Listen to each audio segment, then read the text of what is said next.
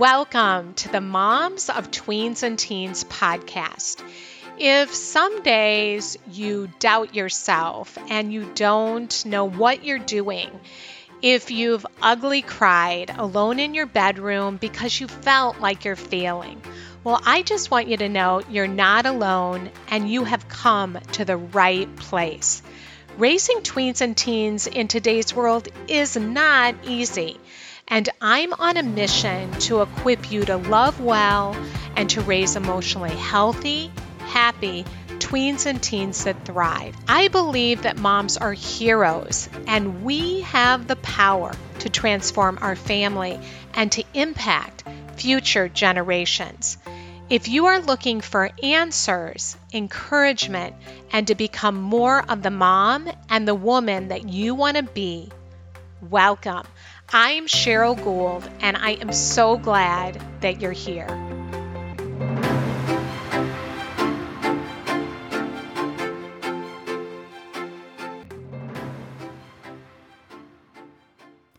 Hi, friend. I'm back. I have missed you so much.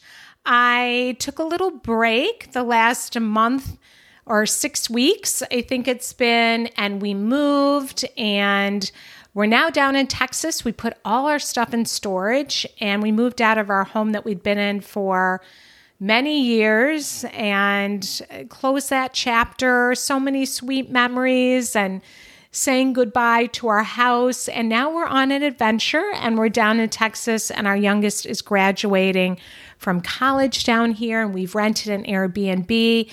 And then next, we're headed to Pennsylvania to be with my son and daughter in law. We're going to be doing that end of May, and then we'll be back in Chicagoland beginning of June. So there's been so many things going on, and I'm just really happy to be back here with you.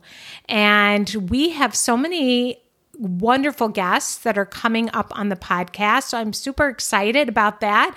And today I have two special guests, Shelby Spear and Lisa Leshaw, who you are going to really enjoy. They're real, they're funny. It's such a meaningful conversation that we have around motherhood and how we can feel alone in our struggles and our challenges. And between the two of them, they have been through the trenches and they have combined 66 years of parenting, step parenting, grandparenting be between them. So you are going to love all that they share about their journey. And they have written a book together called How Are You Feeling, Mama? You don't need to say, I'm fine. So I know that you're going to feel so encouraged listening to both of them and all the wisdom that they have to share. So let's dive in. Welcome, Shelby and Lisa, to the Moms of Tweens and Teens podcast. I'm so excited to have you both on the show. So happy to be I'm here. I'm thrilled to be here. Thank you. We're going to have such a good conversation today. I have been loving reading your book. How are you feeling, Mama? You don't need to say, I'm fine. Boy, do the moms need to hear what your message, what you have to share today. We need encouragement and hope for everything that, that moms are going through right now. Yeah, it's a lot. We're all going through it. yeah. Well, I thought that we would just dive in, and I thought it was fascinating. You're both different, and I'm wanting to know how did you come together? How did you meet? One of you is Christian, one of you is Jewish. One of you, you know, explain your differences too, because I think we need that in the world as well right now. I. I think the the most monumental draw for both of us is that we realize, despite our difference in our backgrounds and our culture and our religion, our upbringing, that all of those differences are sameness as women and mothers overshadows every one of those differences and takes center stage. Mm-hmm. And so I think the appeal that we felt towards one another was based on that, that similarity and that sense that we're basically in a similar place as mothers and women where we're walking through the muck of motherhood and it doesn't matter if we're jewish or we're christian and who we worship and how often we worship we're all in a similar trench. And if we just put aside those differences and stop focusing so much energy on where we're different, we're going to start to recognize that our sameness is what's going to take us through as mothers. Yeah. I believe that's, yeah, that's just beautiful. Yeah. We need that, all the different ways, especially in our culture right now, that we focus on the ways that we're different mm-hmm. and how much we are alike and that connection you know it's very disconnecting when we focus on our differences rather than what brings us together yeah we join in our shared humanity and we love our children and we and we love lisa and i love each other i mean dearly and that just is because i respect who she is as a human being i respect I mean, we're all children of God. We're all, you know, this trying to do our best out here. And, and what makes us unique is what makes us beautiful. And why, if we were all the same, that would just kind of make life not not so exciting and and it wouldn't be such an adventure we learn from each other i've learned so much from from lisa you know over it's been what four years now i think has it been that long it's been that long and but here's the thing we've never met in person no. Yeah. Seriously. Never met in person. We, we, We're we, pen pals, like of, of, the next level. and this is this is a partnership that uh, doesn't involve uh, physicality in terms of we've never hugged. Right. This is this is a virtual love affair, and um, it's startling the the depth of this relationship and how profound it could be. Because sometimes we, you, we all get as as women and mothers we all get caught up in so much noise and shelby and i i, I think the fact that this relationship began in the fashion that it did has enabled us to get to really really understand one another on a very intimate level because the noise that we always experience when we're out in the world and we're face to face is absent. So we we really can pay attention to one another and and and i truly adore her. Um, and we disagree on probably many platforms in life but where we intersect is the place that i think is most significant and is that is that our hearts are in the right place and as mothers we we want to show up we want to be present and we want to love. And so in that respect it doesn't matter whether you want to show up be present and love as a jewish mother as a gay mother as a christian mother as a black mother as a white mother it doesn't matter. The ingredients that have to be present that's what shelby and i understand and that's where we connect and and then we both i think I'm speaking for Shelby, of course, I know she'll jump in. Um, I think we recognize how essential it is to do motherhood not solo, but in combination with other mothers, some of who are veteran mothers who, who walk this path, some of who are brand new, some are sitting in the muck with us now simultaneously trying to navigate this world. And, and so for Shelby and I, this partnership has enabled us to explore motherhood on levels that I'm not sure people are given the opportunity. So it's been an absolute privilege. I think the book was the starting point. That was, despite the fact that we wrote it together, that was the ultimate stepping stone. And now um, we learn more just in this friendship every single day.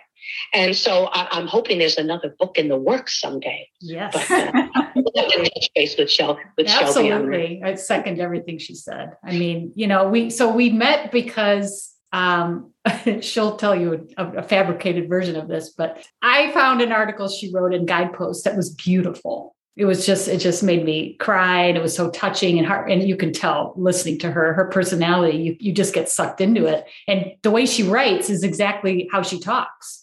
So you're captivated immediately. And so I, I, I posted it and tagged her, and then I sent her an email. asking, you know, are you the Lisa Leshaw? Because we wrote for her view from home. Because I was, I had also written for Guidepost, and she was in her view from home, and so I was just kind of connecting the dots, and that's how it started. But she thinks that I was doing worse than that, right, Lisa? uh, now I could take the the gracious approach right now and just completely agree with you. I'm going to segue to my truth. And my truth is you aggressively sought after me, similar to stalking behavior, but in a very but a very generous way. And what I what I recall, my recollection is that you asked whether or not I had authored the particular article in Guideposts, and then proceeded to list the other 850 articles that I had some involvement with over the last 35 years. So this is true. And, this and is true. I, I found that lovely. Yeah. So I mean, I, I I did. I looked her up because I was enthralled. I'm like, who is this person? You know, like she's amazing. And and so their book came from a, a um, series, an email series. We were writing every day. We had people sign up, and we would share our perspectives on these emotions. And we had such a great response. I mean, the open rate was like in the 80% through the whole wow. time.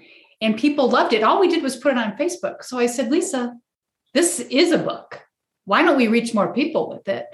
And she didn't, you know, I had to twist her arm and bend her upside down and spin her arm a few times. Perfect because the Psalms, with her being Jewish and me being Christian, it's we both tie into that with our faith backgrounds. And there was literally a chart in um, my Bible that had the exact number. And it was like the number of emotions that we want to do. And it was tied to each psalm. So it was like meant to be, I feel like. God ordained. So, yeah, it's so powerful. How, and you both are like yin and yang. You know, it was like reading how you're both, uh, you know, it's, both of them are so heartfelt. But I mean, I found myself like reading your show being like, oh, and then I would read yours, Lisa, and I'm like, oh. The, I think, and the revelation and the epiphany that we shared is that in the writing, in the, in the initial writing, the preparation for the book, we realized the amount of times that we cross over emotionally into places that mothers experience daily was nearly identical. And I think that's when both of us sat back and said, you know what's so fascinating is nothing that you think is going to apply to motherhood in, in terms of what you're taught, the influences, your religious practice, nothing really, really, in, in terms of at least my view, matters that much, except that motherhood brings us all to a very similar place at very similar times with very similar reactions, except we don't know that.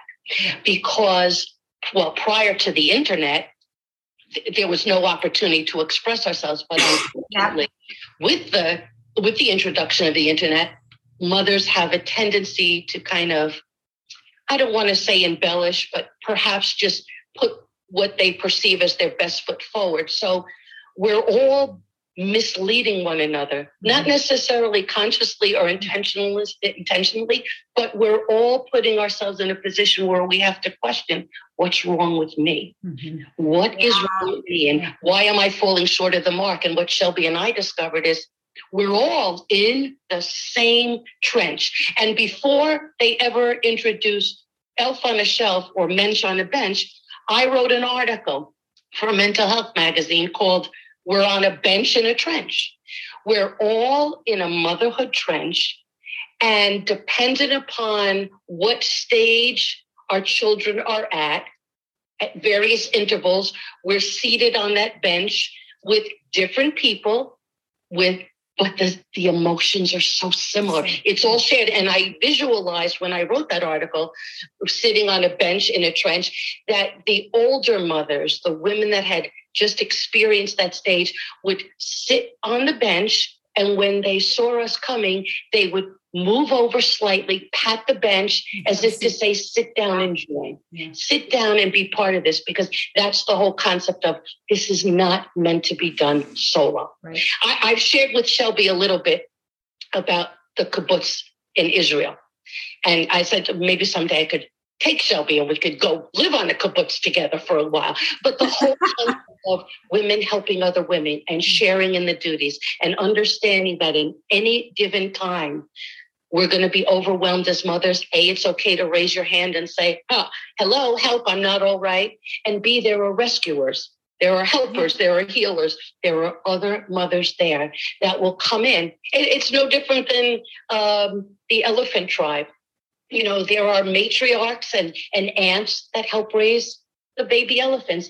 And I think when Shelby and I came to the conclusion that every difference we have is is insignificant in comparison to the shared sameness of emotions that we experience as mothers at all different intervals and stages. That was the pivotal moment when we realized everybody else is probably in this trench with us, except nobody speaks about it. Yeah. I know. I, I feel like that's that keeps us so alone and isolated and really a block for even having that hope. I mean, you were talking, Lisa, about how important it is to, when we've been there, we can give hope when moms are going through that. And both of you are empty nesters now. Is that correct? Mm-hmm. Yes. Yeah. Yeah. So your book also offers such a unique, you know, just message because you've been there.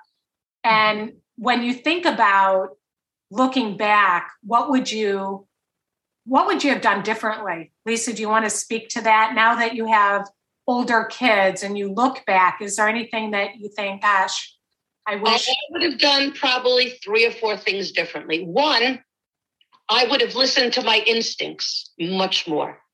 Um, I, I, just think that God gives a mother uh, enhanced instincts once a child is born. I think they're in a dull kind of in the background, faded for a while. And when that child comes into your life, I think that God just flips the switch. There's a click, and your instincts kind of just are hovering around and present all the time. Yet, I think as young mothers, there's a tendency to just either be dismissive of them or not recognize that they're there and available. And we rely on so many other people. I think instincts guide us. I think number two, and Shelby knows I say this constantly, I would zippy the lippy. Wow. Uh, raising children is a minute by minute daily battle. And I think that there are moments in life where we should say less as we engage our children. We should sit back and become better listeners. And I wasn't the best listener. I I did too much talking because I thought that it was incumbent upon me as the wise mother who supposedly knew more to do the talking and to do the preaching. And invariably, that closes the door on the conversations and that lets you learn much less about your children. So I would zippy the lippy, without a doubt. I would read less books written by supposed experts in the field, and I look towards the real experts, which are the mothers who have already walked through the phases that I'm now journeying on. And those are the mom veterans. I would have put my faith more so in them, and I would have it kind of encircled myself with a group of mom veterans I, who I would have befriended. Um, grandmothers, old wise scholars who I think tend to be pushed aside in favor of the more youthful moms because we want to bond and connect with mothers who are experiencing the stage of childhood and life that we are. But i ne- i would have never extricated those older women. I waited way too long.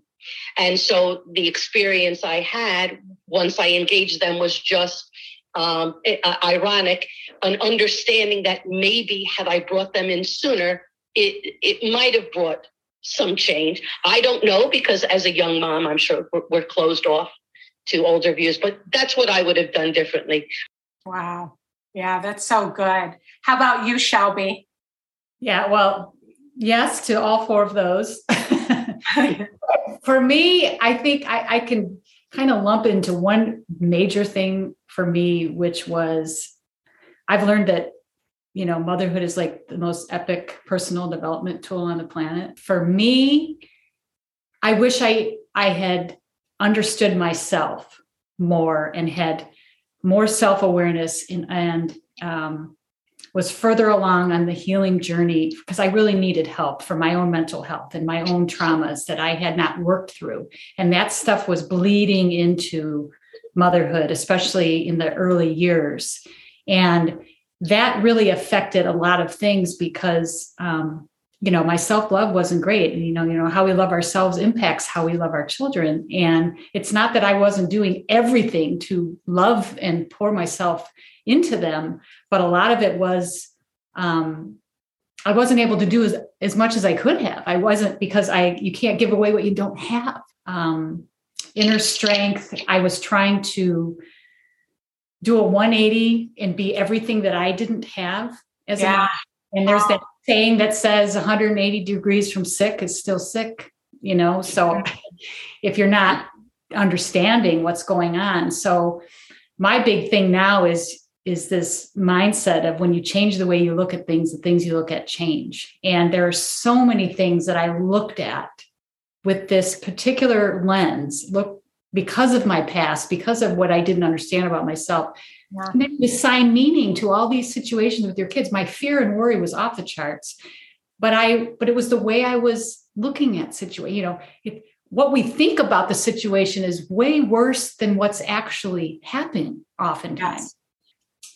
those are the kinds of things where I say it's overarching because having that figured out and I, I, encourage women now so much to do the self-care get get your jesus says we're blessed when we get um, our inside world our mind and heart put right because as, as within so without. So what how i'm feeling in here is going to affect how i'm experiencing everything on the outside with my kids at every age and stage. So that's what i would do different but a lot falls underneath that you know what i'm saying? I, I feel like you could be telling my story and that's how I started doing moms of tweens and teens. You know how it started. It was my my oldest, who's now 31. When she was a tween, I I took her to therapy thinking I was going to fix her, and then got brought into the sessions, and I was like, "Ooh, I think I need to fix myself." you know, it was like I think I'm the problem here, and there was so there was a lot of unfinished business. Like I needed to heal, mm-hmm. and it and I look back on that, although I don't believe in living in regret, I do have sadness mm-hmm. around thinking about the ways that I was so hard on her. Mm-hmm. And like you said, living in that fearful, anxious place, trying to give her give her the things I didn't get mm-hmm. and overreacting. I think for me, it was like I, I was I even got out some of my old journals because we're moving and so we're packing. And I was reading them and I'm like, wow, like something now that I look at that was so little mm-hmm. at the time was so big. Like I just blew it, was way blown out of proportion. And it was more about me. It wasn't really about her and my own stuff. So, well, I would um, encourage people too, though, is like we're doing the best we can with what we know, is my yes. and when we know better, we do better. So we can't then you know, drown in guilt over it because we, I mean, we're doing our best. We we're loving our kids like crazy and trying to. and that's and isn't that the key? You know something? If you had to sum up in in just a sentence or two, what the best mothers do, if there's even a concept called the best mothers, they just they show up. They show up they're present and they love there's no there's no navigational map and there's no instructional manual so i don't know why we walk through life with this assumption embedded in our minds in our yeah. hearts and our souls that we must reach the pinnacle of some place, some some undefined phantom land of, of a perfect mother. I mean, we are flawed human beings mm-hmm. that walk into this stage of life hoping and praying mm-hmm. that we will do what's best for our children. And because that varies by household, sometimes by day and by minute, we we hold ourselves to a standard yeah. that we're bound to fail if we don't just say, wait a second. Yeah. I'm here. I'm here. I love this child. I'm going to do everything that is humanly possible in my power to express it. And in the midst of doing that, I'm going to falter. I'm going to run scared. I'm going to make mistakes, but I am not going to stop trying. And I'm going to make sure my child knows I'm here. I'm present, I'm available, and I love. And in the context of all of that, there's going to be muck. And there are going to be days that you just say, I'm so trapped. If I can't locate an exit ramp, I'm going to lose my mind. Yeah. And there are days when we do lose our minds. Yep. And then we patch ourselves back up and we come in. And I think if we would just go with that basic premise, I'm going to show up. I'm going to love to the best of my ability and I'm going to be present. Then we can't create that self defeating attitude where we're constantly asking ourselves, did I do enough? Am I good enough? Is she going to be okay? Is he going to be okay? Because I always say to myself, for every second in life that a mother devotes to asking herself the question, mm-hmm. Am I enough? Am I doing enough? Then you're not present. You're yeah. Not you're up you can't be. Yeah. you can't be you can't be absorbed in that mental outlook of am i doing enough? Why is that mother doing better? In that comparison game that just you know that's like the little road runner that goes in a circle and eventually you dig yourself into that hole and you're you're deep deep deep in that trench. And I just wish there was a signal that every mother could come up with that the moment she began that self defeating, toxic mantra, Am I enough? How come I'm not as good as her? I wish that we had a signal. I mean, Pavlov, they, you, know, you rang a bell and the dog salivated. I wish we all had our own little yeah. signal that we would stop ourselves in that track and say, No, I'm here and I am trying. And if my child sees that I'm here, I'm present, I love her, and I am trying. That's the combination. I just shared a meme this morning that said, um, if we aren't careful, our kids grow up when we're not looking. Mm-hmm. And that's the thing. If we're not present, if we're not present and we're consumed and we're in our headspace and we're living in the past and we're projecting this worst case yeah. we're now and they grow up fast enough as it is without, without being losing time because we're we're worried about all these things. But I think that headspace is is the toxic headspace, and then we have to add to it. And let's look at the harsh reality. Motherhood is can be a, a, a place where you feel trapped sometimes. And if we would just say that and get it out of the way. Yep, I feel trapped. I, I, I can't walk out on my kids the way I would on a grocery line where there's too many people in front of me. And recognize the severity of, of that realization that you can't just walk out. You you can't divorce your children. The responsibility is so overwhelming. Yeah. To, to, bring another human being not only into the world but into adulthood and beyond for the rest of your life. I think if we would say that, we'd recognize it could be overwhelming and unbearable. And that's when we have to put in all the other pieces that enable us to be successful, starting with a support team of other mothers where you could get into a room and you could say, Oh my gosh, I, I feel trapped. I want to run away from home. I almost ran away from home, but instead I hid in the bathroom and pretended I was involved in some personal hygiene for two and a half hours. And, and just, once we're truthful and once we start to share how difficult it is and be honest with one another, who isn't in the muck of motherhood. Yes, we have glorious milestones and there are triumphs every day, but there's also muck. And, and when we get trapped, I think it's okay to say, I feel trapped. I, I think sometimes we, we, we just ladle guilt upon ourselves. Oh no, this is, this is a beautiful blessing. And I'm afraid if I speak my truth, I'll be struck down by God and, and, and something will Or- happen. or, or And- others. And that's not, that's unreasonable. We're human beings. And it's an overwhelming responsibility to raise a child, Yes. an exquisite one at that. But let, let's be honest. Yeah. Yeah, the truth will set us free. I mean, and why do you think that with your whole going back to your book, that we feel like we have to say we're fine? Shelby, do you want to speak to that? Yeah, I, I I think we actually believe that we're the only ones that feel these things, all these emotions. And to admit it's almost like saying I'm weak and I'm not put together, or, you know, something's wrong with me. If I say I'm not okay, I have to admit that I've you know struggling and I maybe social media has made that worse because as Lisa mentioned before, you know, people trying to put all the best things online and sharing all these positive, all the wins, which are great. Um, but if I f- feel like I've been, you know, just, you know, really trapped and really struggling and not having the wins, and I go on and I see everybody's, I, I, I don't want to say, hey, I need, you know, this is hard. I, I can't do this.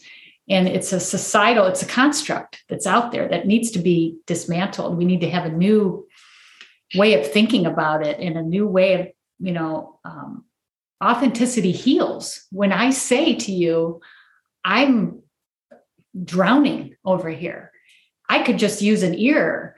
Then that opens the door. Me being authentic opens the door for you to then be authentic because it's Yeah. like, oh, wow, she's being vulnerable and she's allowing me to hold space for her. Then you form this relationship and then you feel safe and I can hold space for you. But if we never, if we hide all this behind closed doors, Yeah. and I think we're that's the way it was back, you know, we're evolving. People would would never even be having this conversation, you know, maybe 60 years ago or whatever. But we're we're getting better, but don't feel like you're the only one. You're not alone. We all are struggling with life. Yeah, absolutely. Yeah. And how speaking the truth and saying I'm struggling, and then that opens the door for another mom to go, oh, really? Mm-hmm. It's not just my kid. right. It's I, I'm not the only one that's struggling with this. And then your anxiety comes down and you feel, Yeah. Yeah, so much, yeah, less alone, ready to go back into your house and not feel like, gosh, why is my family so screwed up? Right. you know no oh this is oh really? Like we're not perfect. Kind of to your point lisa like we're human. Right. yeah. We're conditioned and trained to believe that we're supposed to be fine throughout motherhood. And that we we fail to factor in that we have our own emotions and our own issues that come into play with our children. Sometimes they trigger them. Sometimes uh, they're able to subdue us. But the bottom line is we're separate entities from our children. And i think sometimes we don't recognize we're bringing in our baggage, our past luggage, along with our children. And I think because we are conditioned to believe that motherhood is supposed to be an exceptional blessing. We've convinced ourselves that everybody else is faring better than us. And, and of course, we discuss getting caught in that comparison game, which is the most unhealthy vortex because it's like the spin cycle in the wash. You, you can't really extricate yourself from that. Once you start that comparison game, you- you're likely to have a very distorted view of what's really transpiring in every household. And the bottom line is, I, I always tell my friends at the moment that you're talking and believing that the mother next door is just finishing up you know all the little ancillary duties and the house is under control the children left and they're they're in their classrooms on time. She's sitting on a rug in the middle of the living room with her head in her hands asking how am i going to sustain myself into the next minute? And once we have that imagery in our minds that the mother next door is on the same rug that we're on, that's when we can connect. And I think that's what gives us, uh, just in terms of a mental health outlook, a sense that we are never alone. Despite what we are constantly convincing ourselves is truth, we aren't alone. There is another mother sitting on a rug, and she needs to be reached out to and and if she's reached out to then i call that the ripple effect. She'll reach out to another mother. Because once we all come into the same room we realize as we started discussing half an hour ago background culture heritage religion sexual orientation they don't hold a candle to the sameness that we experience as mothers.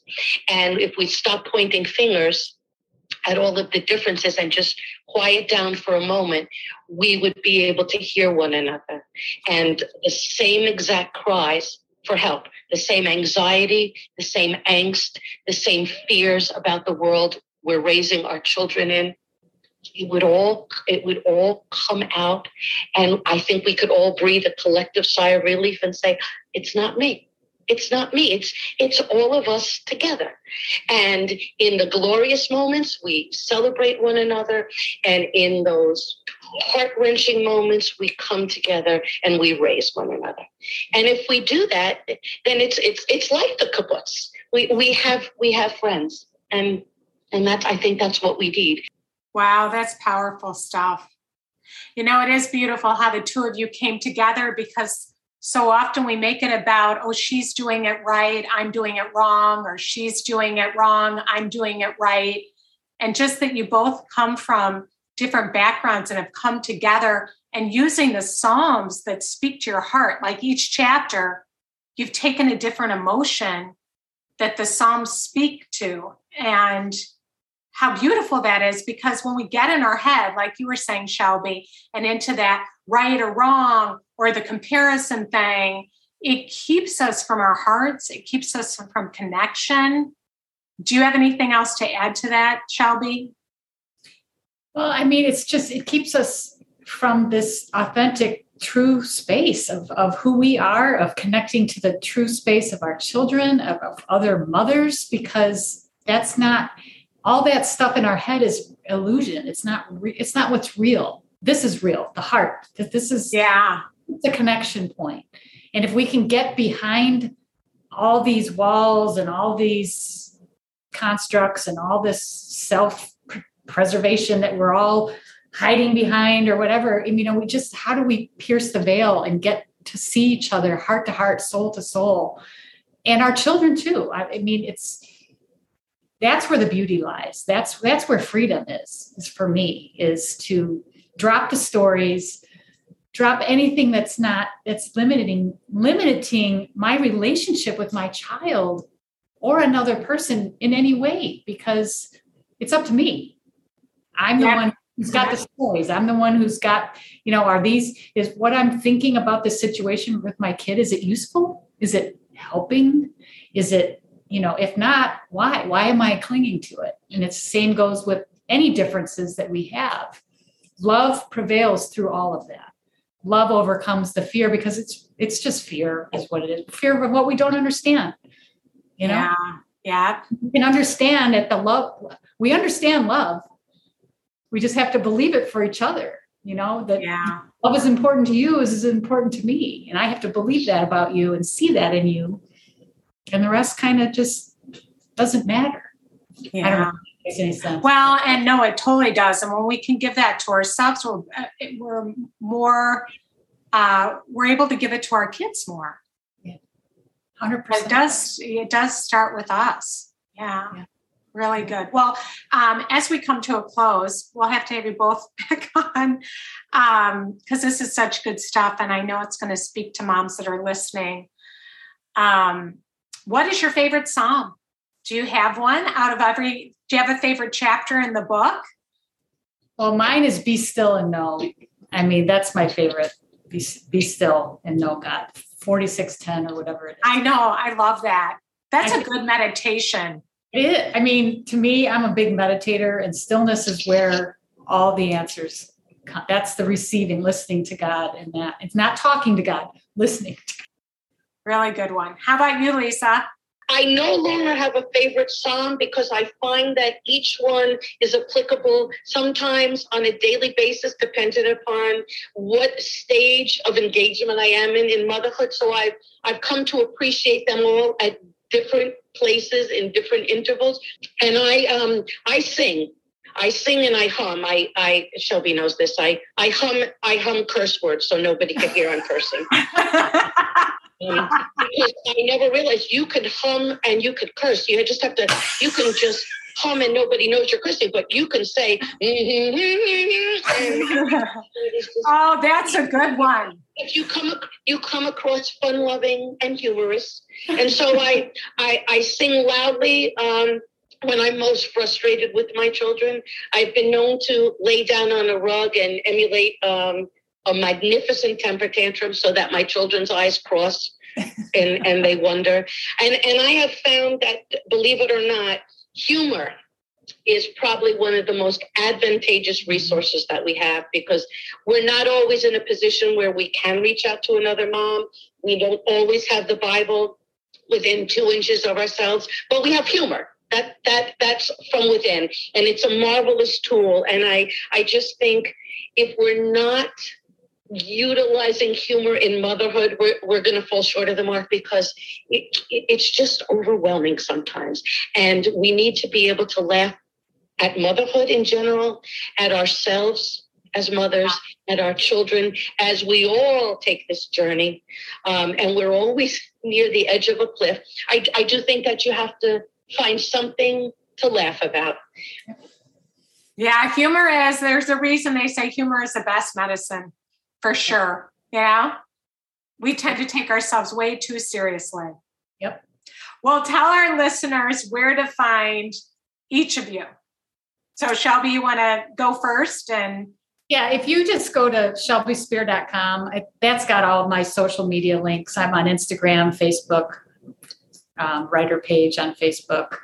So and tell them what you're up to because we didn't fully get to that. What yeah. you, yeah. So I'm actually doing kind of switching into some face to face. I'm doing some teaching now. I got a license in uh, emotional intelligence and meditation. So I'm doing a lot of working with moms and other women, just getting that mind, you know, changing the way we look at things so that the things we look at change, a lot of mindfulness stuff and slowing down, being still, that kind of work. And um, so I'm excited about that. I'm going to transition that more of that into what I'm putting online as well, just because that's where I'm at and that's what's really made a difference. And that's what I would have wish I had more of understanding myself, you know, as a younger mom. And I think it's important.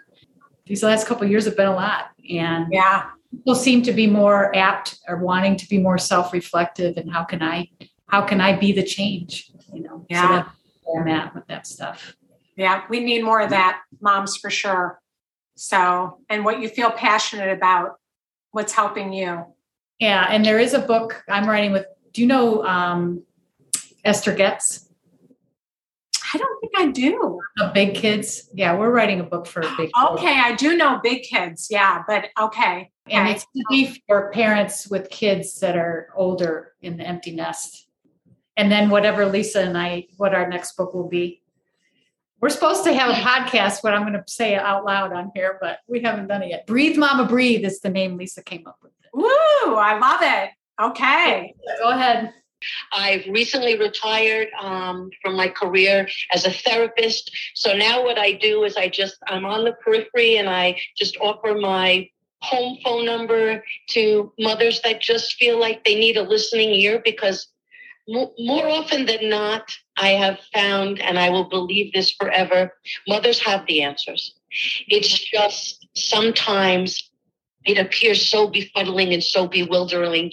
And if you offer a mom just a chance to be a listening ear, most mothers discover in the context of a conversation what they need to do. And so I just decided as I retired from my career to just to stand on the outside and just offer my phone number and uh, just an opportunity if somebody wants to just chat.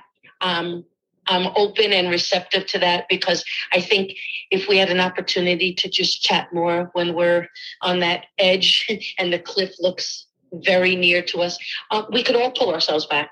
There needs to be a give back stage for moms as we age. Yes. through so many phases.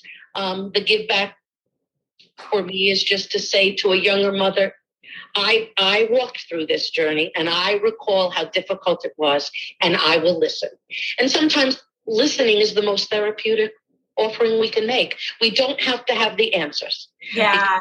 Thank you for this Yes. lovely opportunity. Any chance to be with Shelby is is joyous, but I, I'm just um, feeling very privileged that you offered us this format and this Yes. wonderful platform.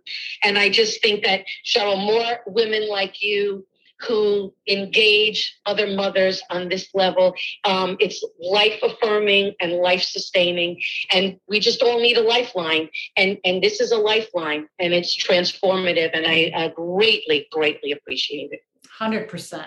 well, with both of you, I mean, I'm so appreciative to get to know both of you and the way that you're supporting moms and putting into the world just more of what we need that encouragement and that community and to know that we're not alone. So, Thank you. yeah, honor to have you on the on the podcast. Honor to be here. Thank you so much. Thank you. Hugs and kisses to everybody. Well, that's it for today. And thank you, friend, for joining me. And I'm excited to see you back here next week. And I just want you to know that if you want to connect with me and you have questions or challenges that you're facing, I do on the Moms of Tweens and Teens Facebook page every Wednesday at 9 a.m. Central. I answer your questions. And you can either show up there at 9 a.m. Central or you can email me questions to address during that time at Cheryl at momsoftweensandteens.com and just put in the subject line question for for uh, the Facebook Live because that is a place where I address so many of the emails I get on a daily basis. And what I have found is so many of the challenges that we're all that we're going through, so many people we relate. And that when I answer one question, so many moms on there are going, Me too, me too. Oh my gosh, I'm going through this. So it's just a wonderful time to really speak into your life and whatever it is that you're experiencing. And I share a lot of um, my own stories and what I have found helpful as well. So hope you'll join me there, and I hope to see you back here next week. So thanks so much for joining me, friend, and I will see you soon. Have a great